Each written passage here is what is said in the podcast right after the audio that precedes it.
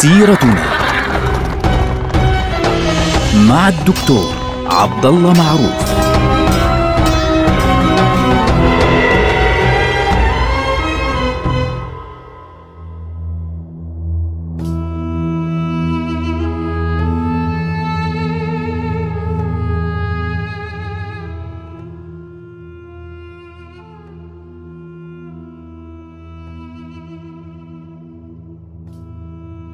السلطان بايزيد الثاني كانت سياسته تقوم ابتداء على تقديم السلام على الحرب، يعني لا يحب أن يبدأ بالحرب، ولذلك كان يحاول أن يتقرب من بعض المناطق يمينا ويسارا هنا وهناك ولكن عندما يكون هناك حاجة للحرب كان يدخل فيها بكل قوته وبكل ما يستطيع.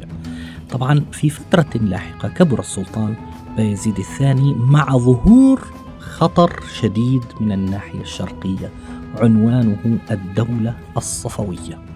الدولة الصفوية ظهرت في المشرق في بلاد إيران اللي هي اليوم طبعا اسمها إيران في ذلك الوقت بلاد فارس وهي التي فرضت التشيع بالقوة تشيع الاثني عشري على أهل بلاد فارس الآن خلينا نيجي ونشوف إيش المشكلة التي تسبب فيها ظهور هذه الدولة في داخل الدولة العثمانية مما سيؤدي فعليا إلى وصول بايزيد الثاني إلى مرحلة الأفق المسدود مع أبنائه. طبعا إنهاء الحرب في المنطقة الأوروبية ضد البنادقة أدى إلى تفرغ السلطان بايزيد إلى الخطر الكبير الذي ظهر في ناحية المشرق.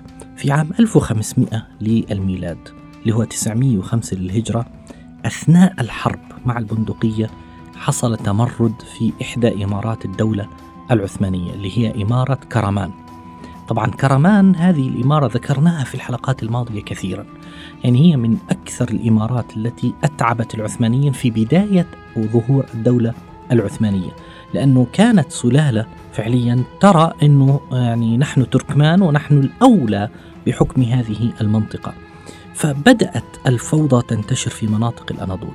إضافة إلى ذلك طبعا هناك أسباب أخرى يا إخوان لقيام هذا التمرد في إمارة كرمان. أنه كان في يد أخرى ظاهرة يعني من الخلف تحاول إذكاء هذه التمردات هنا وهناك وخاصة تمرد كرمان وهذه اليد الخفية كانت في ذلك الوقت الدولة الصفوية التي ظهرت في ذلك الوقت في منطقة بلاد فارس.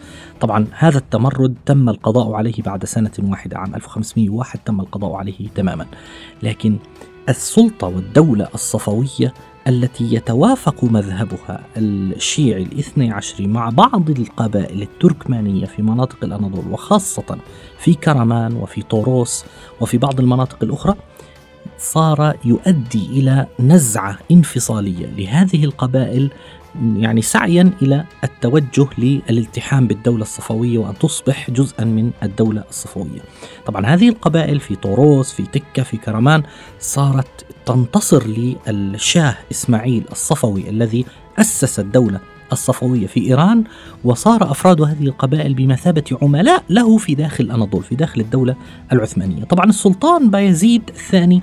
إحنا قلنا أن الرجل لا يحب الحروب والمعارك ابتداء يعني هو يحاول أن يؤخر الحرب بقدر الإمكان. فإيش عمل؟ أرسل بعض الفرق العسكرية إلى المناطق الحدودية وأرسل عددا من السكان المناطق من هذه المناطق اللي تؤيد الشاه آه، إسماعيل الصفوي من مناطق كرمان إلى المورة إلى اليونان يعني حركها ثم أغلق الحدود.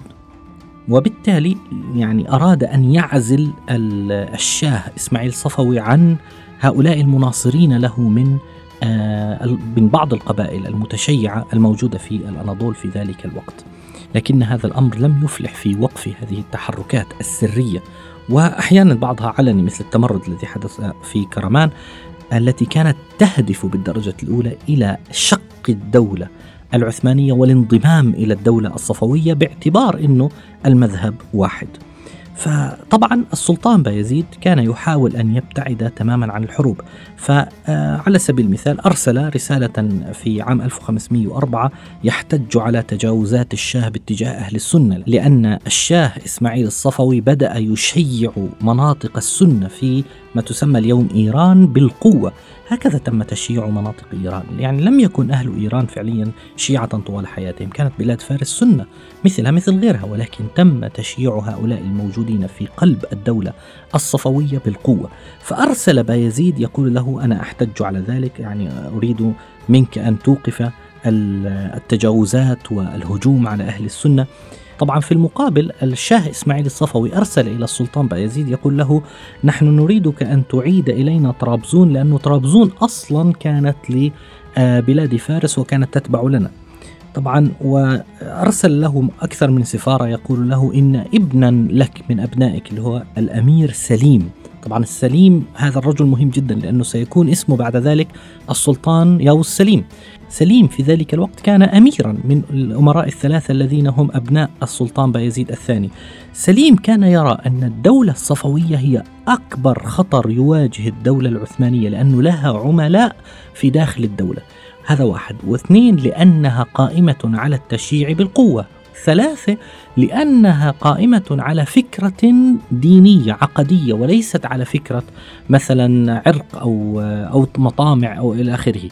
فلذلك كان القضية بالنسبة لسليم هي قضية الدولة الصفوية هي الخطر الأكبر الذي يراه سليم في وجه الدولة العثمانية. وكان سليم يرسل لأبيه أكثر من مرة يقول له يا أبتي الخطر يعني اسمه الآن الشاه إسماعيل الصفوي الشاه إسماعيل خطير والدولة الصفوية خطيرة. فبايزيد يعني يحاول أن يوقف المعارك ويحاول أن يوقف الحرب. فسليم شو بيعمل؟ ما بيرد على والده بيروح بيهاجم ويحاول أن يعني يضايق القوات الصفوية في المناطق الحدودية فيرسل الشاه آه، إلى السلطان. بايزيد يحتج على ذلك. وهكذا.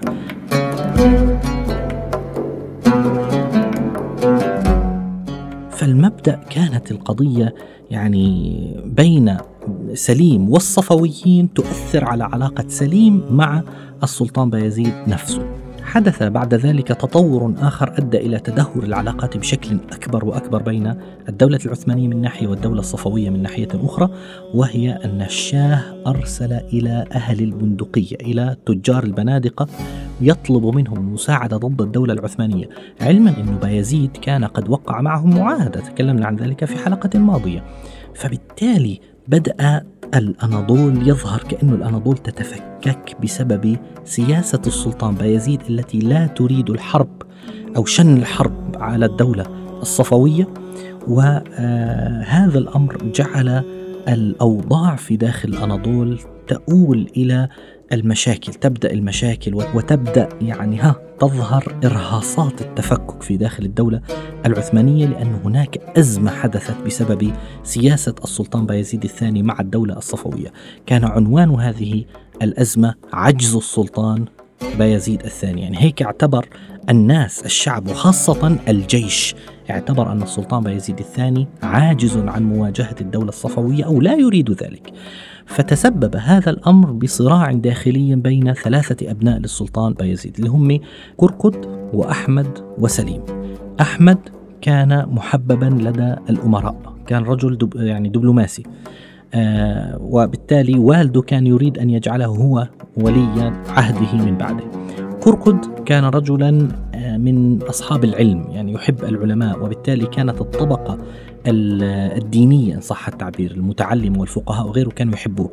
أما سليم فكان رجلا محبا للحرب والقتال فأحبه الجند وخاصة الإنكشارية وبالتالي كان له يعني صيت واسع جدا بين الانكشارية بدأ الاختلاف فيما بين هؤلاء الإخوة على آه، ما يحدث في الأناضول وكيفية تعامل والدهم مع ما يحدث في الأناضول انشقاقات من قبل بعض القبائل الموالية للشاه إسماعيل الصفوي.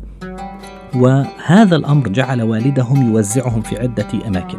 كركد أصبح في صاروخان سليم عينه والده على طرابزون وبالتالي صار قريبا من الدولة الصفوية وأحمد صار واليا على أماسيا.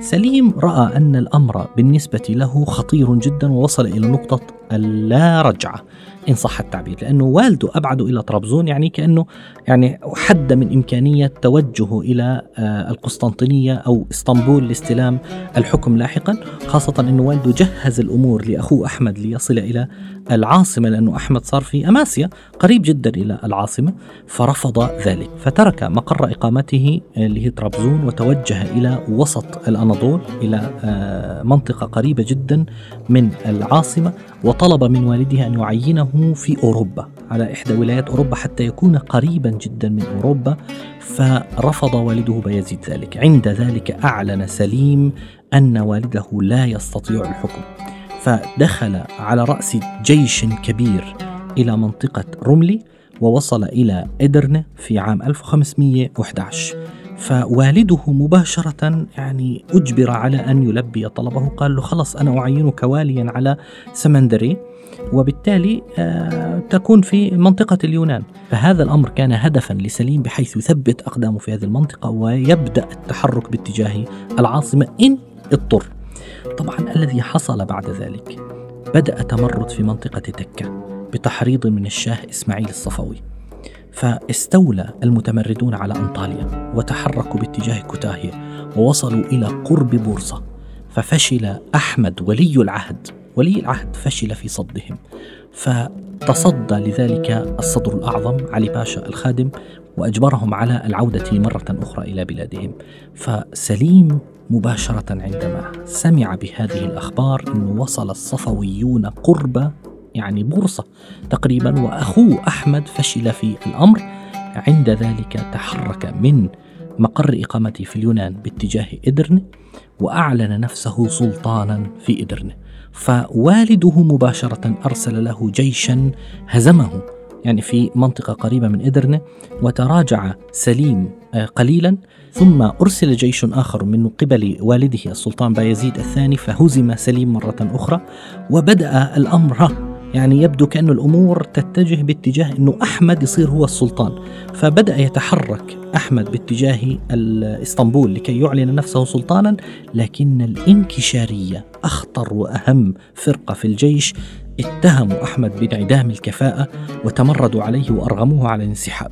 ففي النهاية بدأت الأمور يعني تضطرب في الدولة والجيش تحرك وطلب من السلطان بايزيد أن يعفو عن سليم وأن يعيده إلى ولاية سمندرية مباشرة فسانده بعد ذلك الانكشارية ودخلوا به العاصمة وضغطوا على السلطان بايزيد الثاني ليتنازل عن العرش لابنه سليم يعني بقوة الجيش.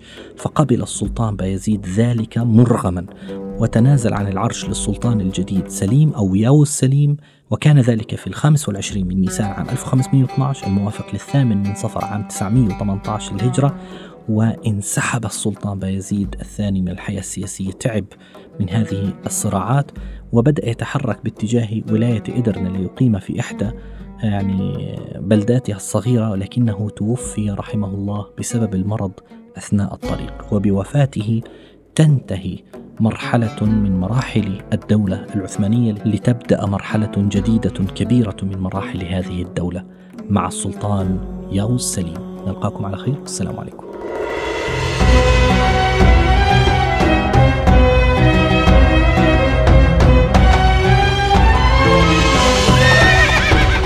سيرتنا مع الدكتور عبد الله معروف.